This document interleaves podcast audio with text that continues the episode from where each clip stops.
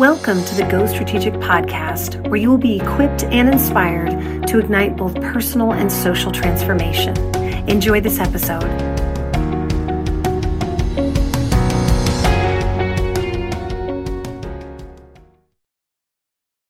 We want to help answer a question which is frequently directed towards us and is certainly critical to men and women who are engaged in the marketplace and the question is, what is success?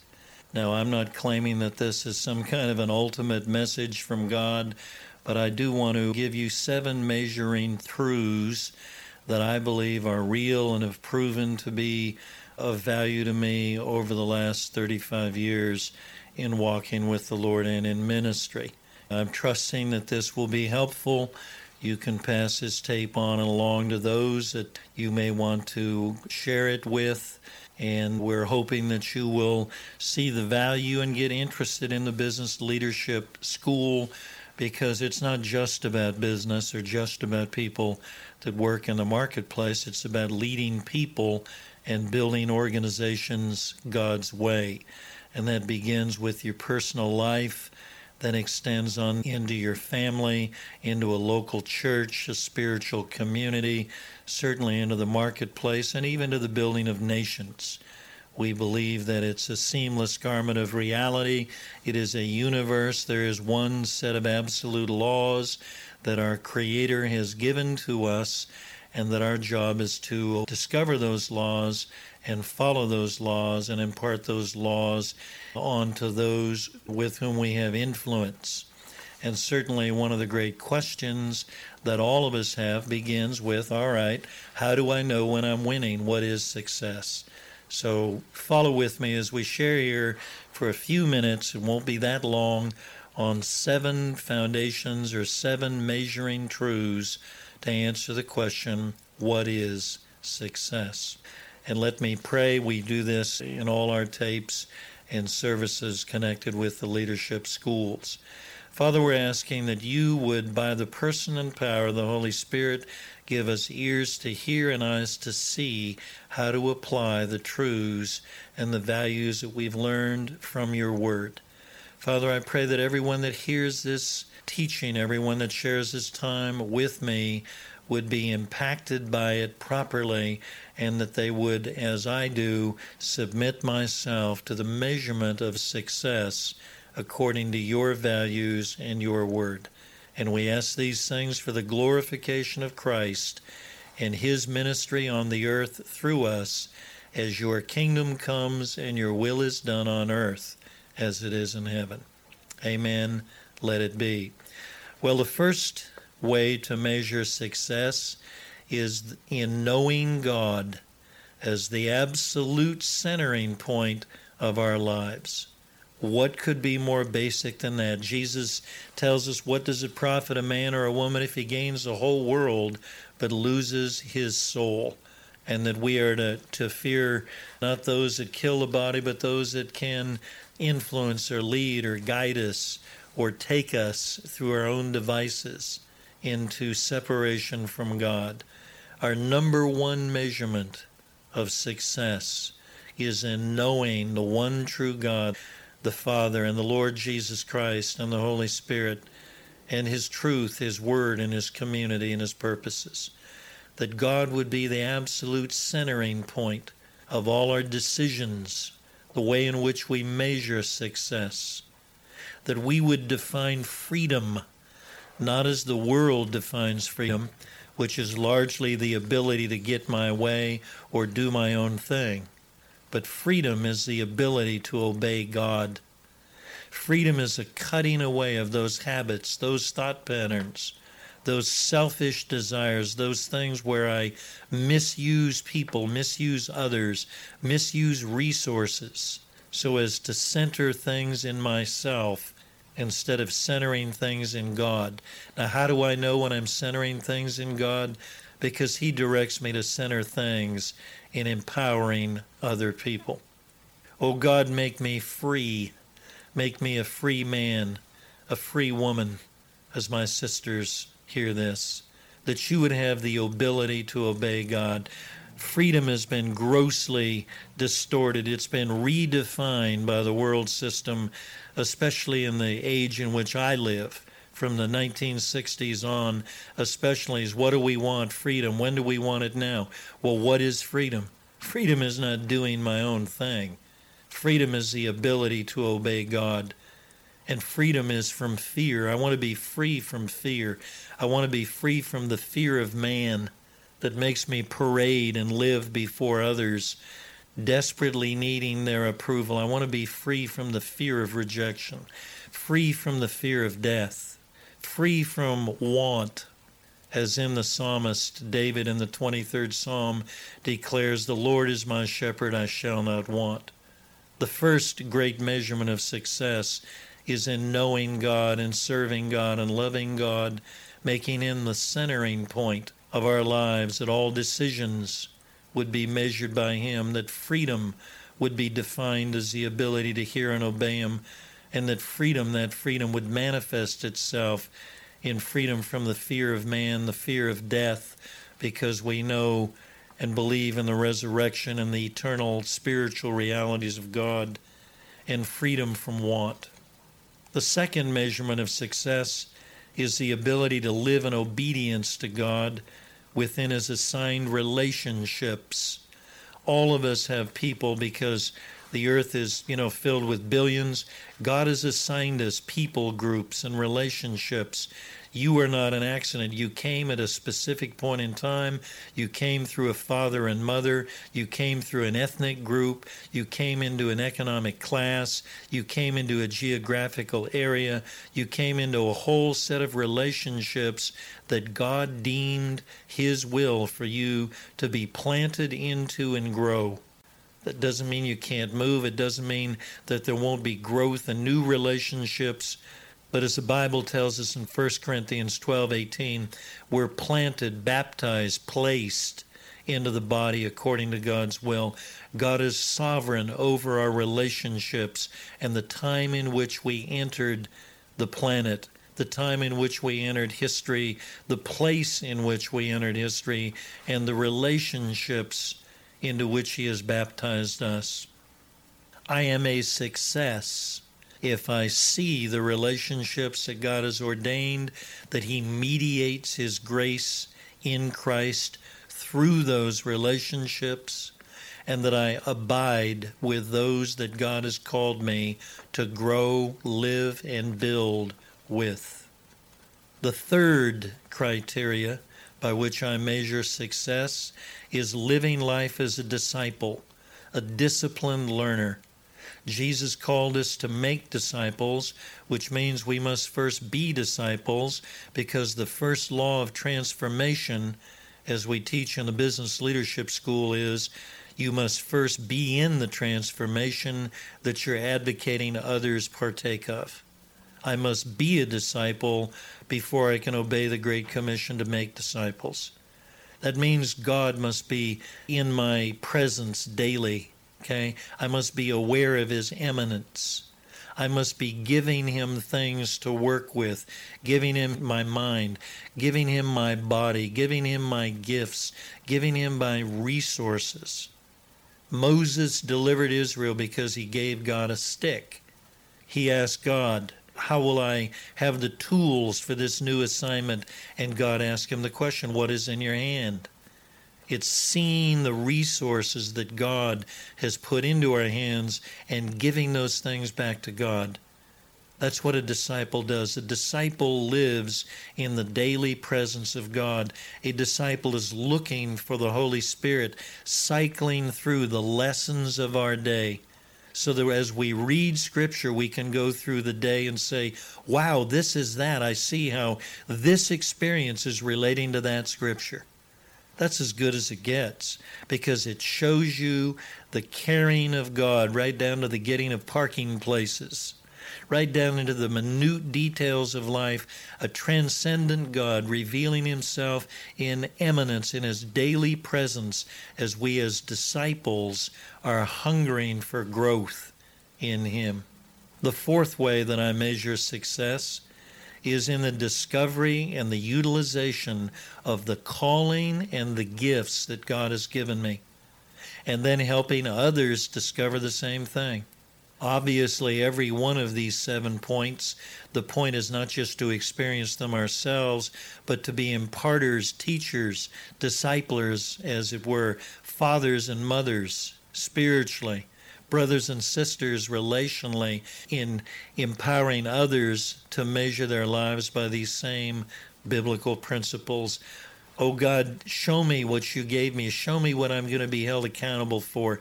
To whom much is given, much is required.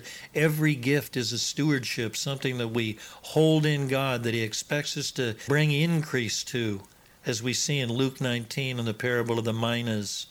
He gives gifts so that we can learn to steward and bring increase.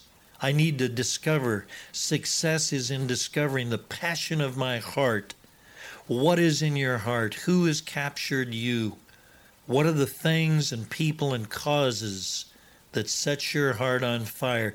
To know that and to give yourself to that, to be faithful in knowing that, to discover what you must do on this earth before you die.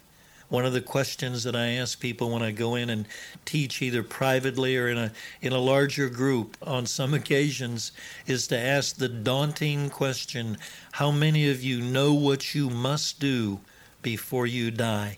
Because you know your calling, you know your passion, you know who and what has stolen your heart and imprisoned you in Christ, as Paul describes in Ephesians 3, verses 1 and 2. The fifth way that I know I'm going to measure success is that I'm on fire, but I'm not being consumed. Moses turned aside in Exodus 3, verses 2 and 3, to see this burning bush that was on fire but not consumed.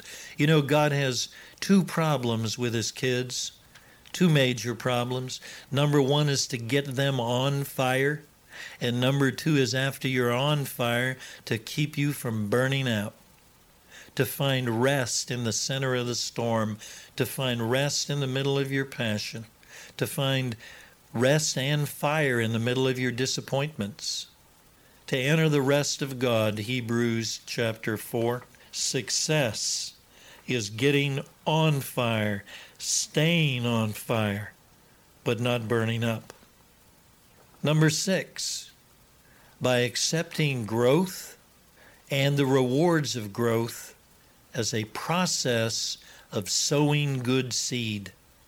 That is, making God's laws work for you, not just against you.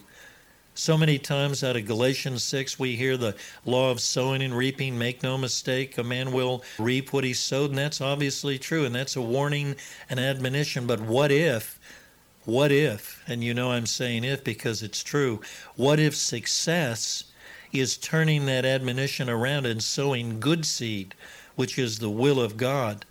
The law of sowing and reaping is not just a threat, it's a promise. How many of you are living in the promise of sowing good seed to God ordained relationships, sowing good seed, sowing money into the things God wants you to sow money into, sowing life and time and energy into the specific things and people that you're called to do, knowing that because you've been obedient by the grace of God and you've learned how to lead people and build organizations God's way, that as you sow, you're going to be reaping bountifully. That to me is success. Is not just being challenged by the penalties of the law of sowing and reaping, but finding the blessing of learning how to build and be rewarded in Christ with God as fellow builders with Him. Turning that law so that I'm sowing good seed, that I've brought to an end the harvest of the negative, and in constantly planting the positive in obedience.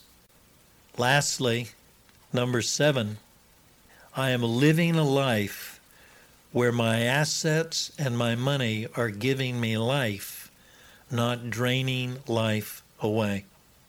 My assets are working for me. I am not working for them. And I share that with you because, as I said at the outset, this tape, this teaching has been given as a gift to those who have attended one of our seminars or our business leadership school, the intensive, because we want it to be very, very clear what it is we're teaching. We're not looking for men and women who want to just prosper financially. We're looking for people who want to measure their lives by the success that God has given us in the Scripture. The soul winner is wise. Those who disciple and invest in people are wise. We're not advocating that you invite God into your business. In fact, we're advocating that you don't. We're inviting that you get into God's business. Bringing, He isn't going to come into your business.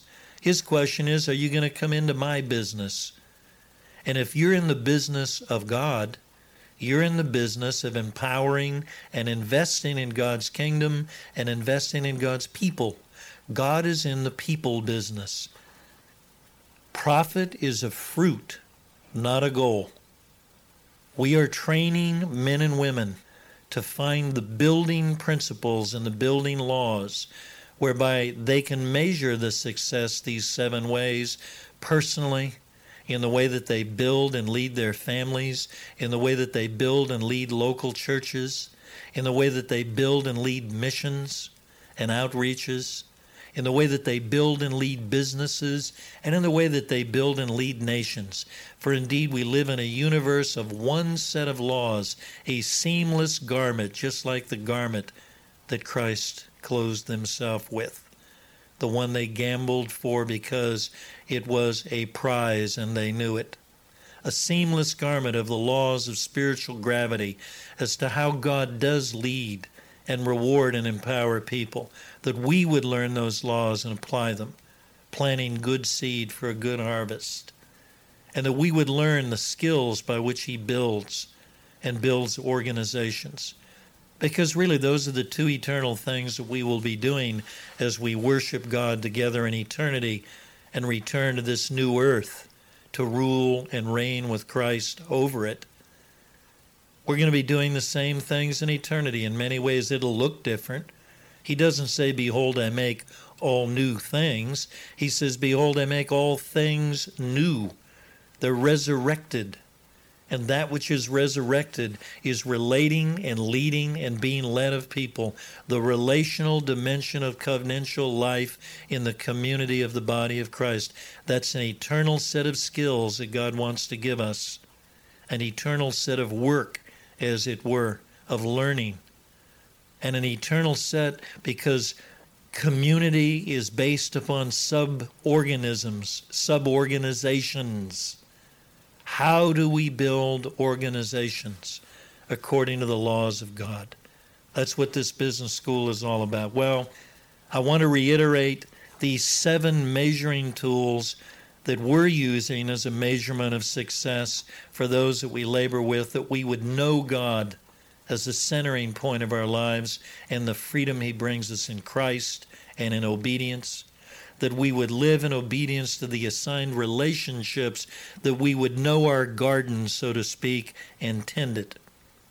Number three, that we would live as disciples, as disciplined learners under the Holy Spirit and the Word of God, having teachers around that can take us by virtue of their experience beyond where any of us can go by ourselves having generational transfer where we can pass on to our children and our grandchildren. For indeed, He is the God of Abraham, Isaac, and Jacob, and anything that God builds is at least three generations in length.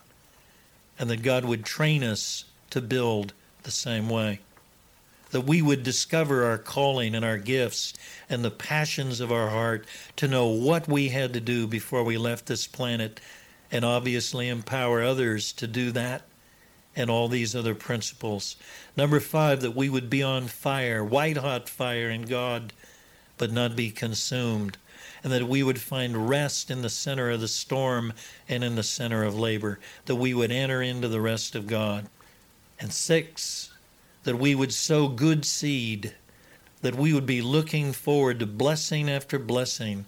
Because in obedience and skill and understanding, and in right relationship with God and man, these laws of sowing and reaping are working for us, not against us. And lastly, number seven, that our assets would be working for us and we would not be laboring for them. I've known a number of wealthy people. Some of them are totally distraught because they're filled with worry about losing what they've gained. We want to train people to discern the difference between life draining assets and life giving assets so that we accumulate more in God for the sake of the kingdom and passing on generationally. But what we've accumulated doesn't drain virtue from us, it doesn't drain energy from us, it gives us life. Jesus became poor for a season, for a reason and then he went back to owning all things. If owning things is a sin, then God is the chief of sinners, for he owns all things. And yet he's shared them with us to steward them, to put more and more of his life and his possessions in the stewardship of those who have learned to manage and build his way. Therein is success, these seven pillars. May they be helpful to you. I suggest that it took years to come into these things. You won't get them in the few minutes that we've shared them, but may you listen to them again and pray your way through them. And as you begin to master them, obey Christ. Begin to disciple and teach and train others to walk in these same things. And we trust that you will explore the Business Leadership School. And by the way, again, if you're not just in business, although we all are, we're in the Father's business. Like Jesus, we must be about it. It's about leading people and building organizations God's way, all of them. May God bless you, and I appreciate the time that we've been able to share here together. May you become a disciple that you can fulfill that great commission as we serve God and His kingdom, seeking it first here on earth. God bless you. For more information regarding the ministry of Go Strategic, please visit our website at www.gostrategic.org.